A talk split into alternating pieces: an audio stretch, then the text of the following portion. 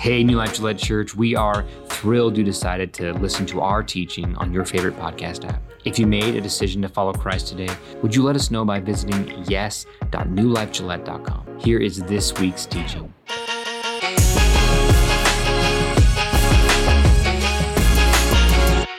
Hey, uh, welcome. We are so happy to see you. Merry Christmas. Uh, you all know the Christmas story. You, you know that when Jesus was born, he was laid in a manger. A manger, what's a manger? A manger was pretty much a bowl for animal food. It's what they put the hay in that animals could eat out of. And did you know this is actually probably what the manger that Jesus was laid in looked like? They didn't have a lot of wood around in Israel in Bethlehem, so they would have made the manger out of stone and laid Jesus in the manger not like what we usually picture when we think of a manger. Now, this is the manger that my beautiful wife built downstairs in New Life Kids this year. And, uh, babe, it's beautiful, but it's wrong. I love you, uh, but Jesus's manger was anything but beautiful. That's kind of the whole point. God's son, Jesus, comes into the world and he deserves a castle. He deserves a throne, but his beginning is humble. It's meek. Why? Why was Jesus laid in a manger? Scripture tells us that Mary laid Jesus in a manger because there was no lodging available for them.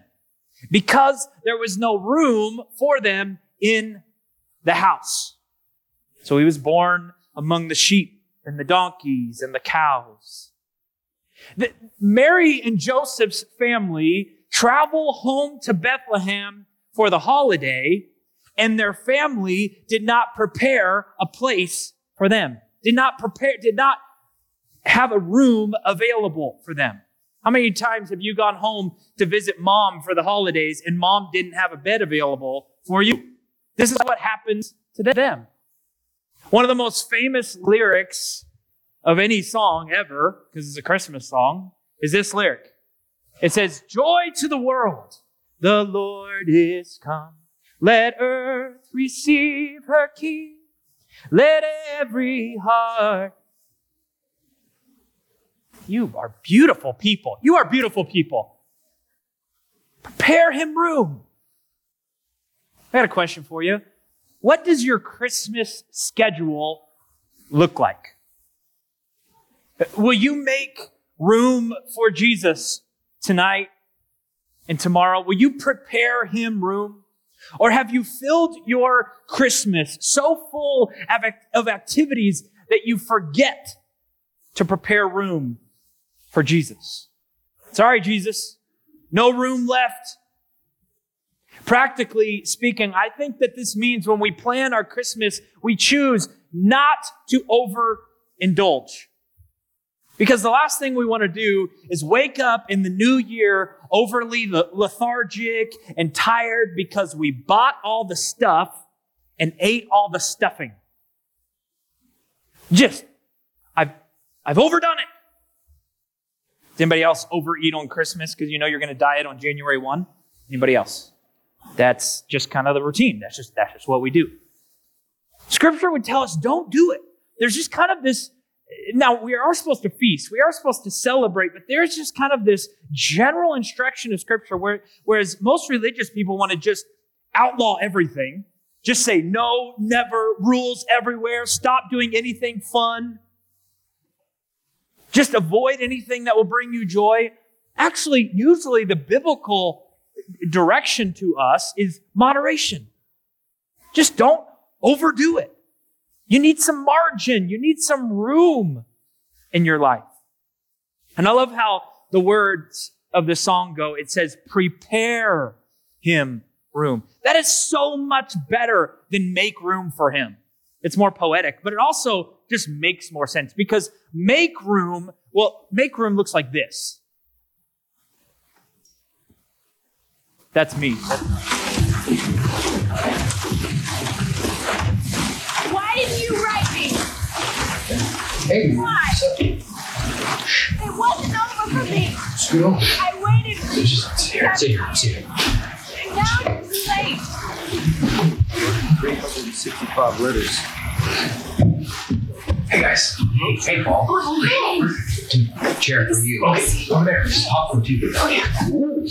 Wasn't over. Thank you. Still isn't over.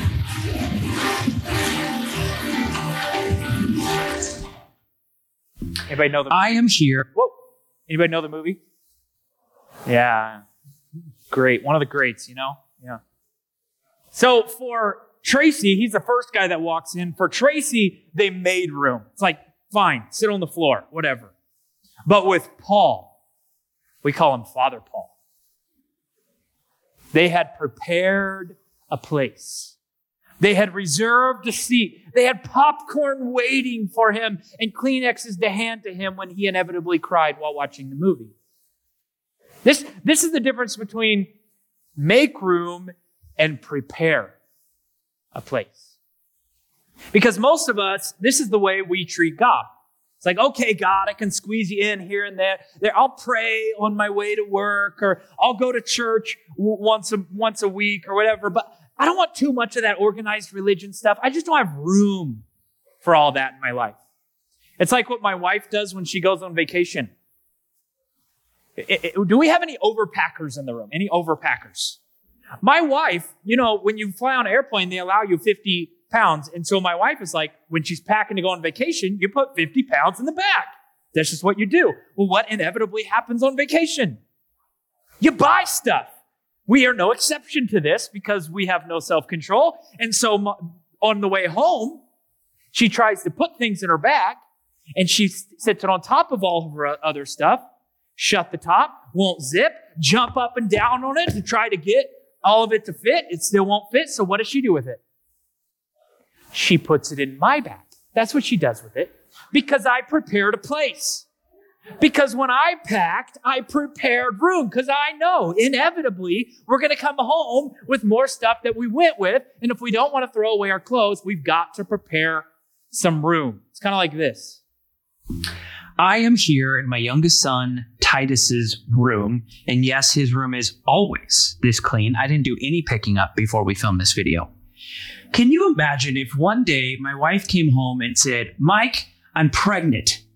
No, she's not pregnant. Don't spread that rumor. But she said, Mike, I'm pregnant. And I was like, awesome. Well, we'll need to make a little room for the baby. So uh, maybe we can just stick the baby in the closet. We'll make a little pallet on the floor or, or something like that. No, what would happen if you if you had a new baby on the way? You wouldn't just make room. You would prepare room. You'd prepare a place. Maybe you'd add a crib to the room and rearrange the furniture, or maybe you'd move Lincoln from his room into Titus's room so the baby gets its own brand new room. You don't just make room for a new baby. You prepare a place for the new baby. Tomorrow morning, before you open presents, prepare, have a plan. Have a plan to have a conversation. Sing happy birthday to Jesus. Tell his story to your kids. Make sure you focus on the right things. What did John the Baptist tell people when he was telling everybody that Jesus was coming? Jesus is coming. What did he say? He said, prepare the way for the Lord. Prepare a place. And here's the truth.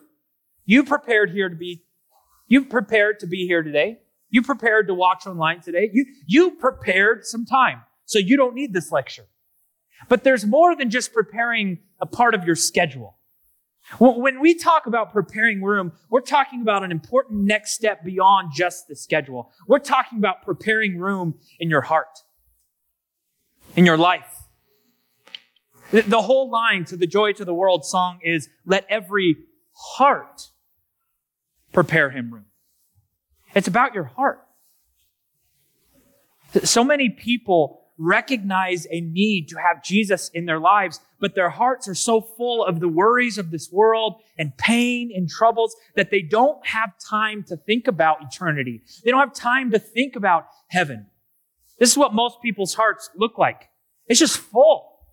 There's all kind of stuff in there, good and bad. Life is hard. And we all have stuff in our lives that we don't want there anymore, but they just kind of, it's hard to get rid of them.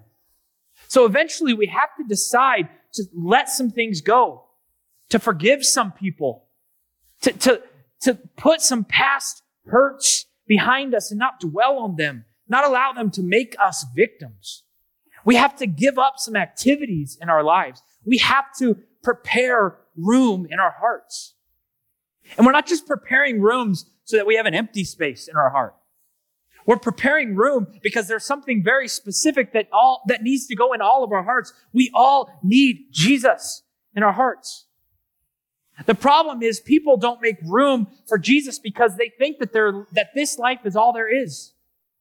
The world has convinced them, focus on us, buy our stuff, consume our stuff. And that's just kind of all of life. Cons- consumption and, and entertainment. And that's just kind of our life. But can I tell you something?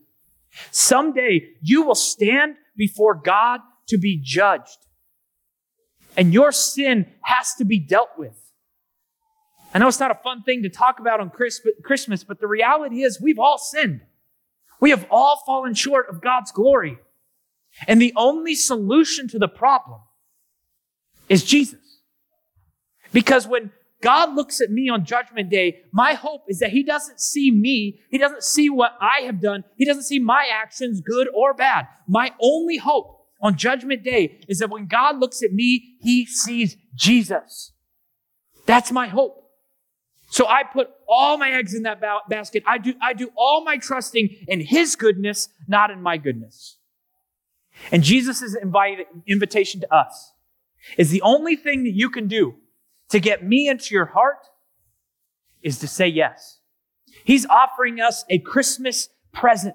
He wants to give himself to you, and all you have to do is receive him. Receive that gift. I hope that nobody here today will leave without knowing, with beyond a shadow of a doubt, 100% positive that you are a child of God, that you have said yes to Jesus. Because it's all that matters. It's more important than any of the other stuff. All that other stuff is just a distraction. This is what determines your eternity in heaven or your eternity in hell. This is everything. This is the biggest decision you'll ever make. Don't trust your drive home without making that decision to say yes to Jesus and then surrender your life to Him and allow Him to lead you into eternity. When you sat down today, uh, there was a card on your chair. It's a blue one. It says, I've decided to follow Jesus.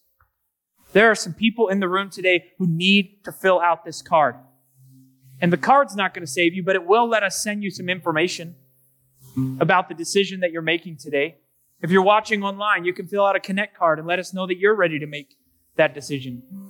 Fill out the card. You can drop it in one of the boxes in the back of the room or hand it to one of us. Somebody will cherish this card for you. And we want to celebrate what God has done in your heart, that He has, he has entered your life. And we believe that when He enters your life, it's not just one and done. It was a one moment thing. I got it over with. Now I can go on with my life.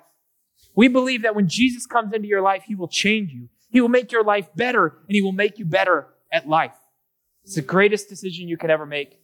Fill out this card and let us know that today you are ready. You're ready to make that decision. Don't put it off. Don't shake the emotion because we're going to move on. We're going to do all the holiday stuff. And this moment is going to be forgotten and the world will become distracting again. And you're going to forget all about wanting to do this.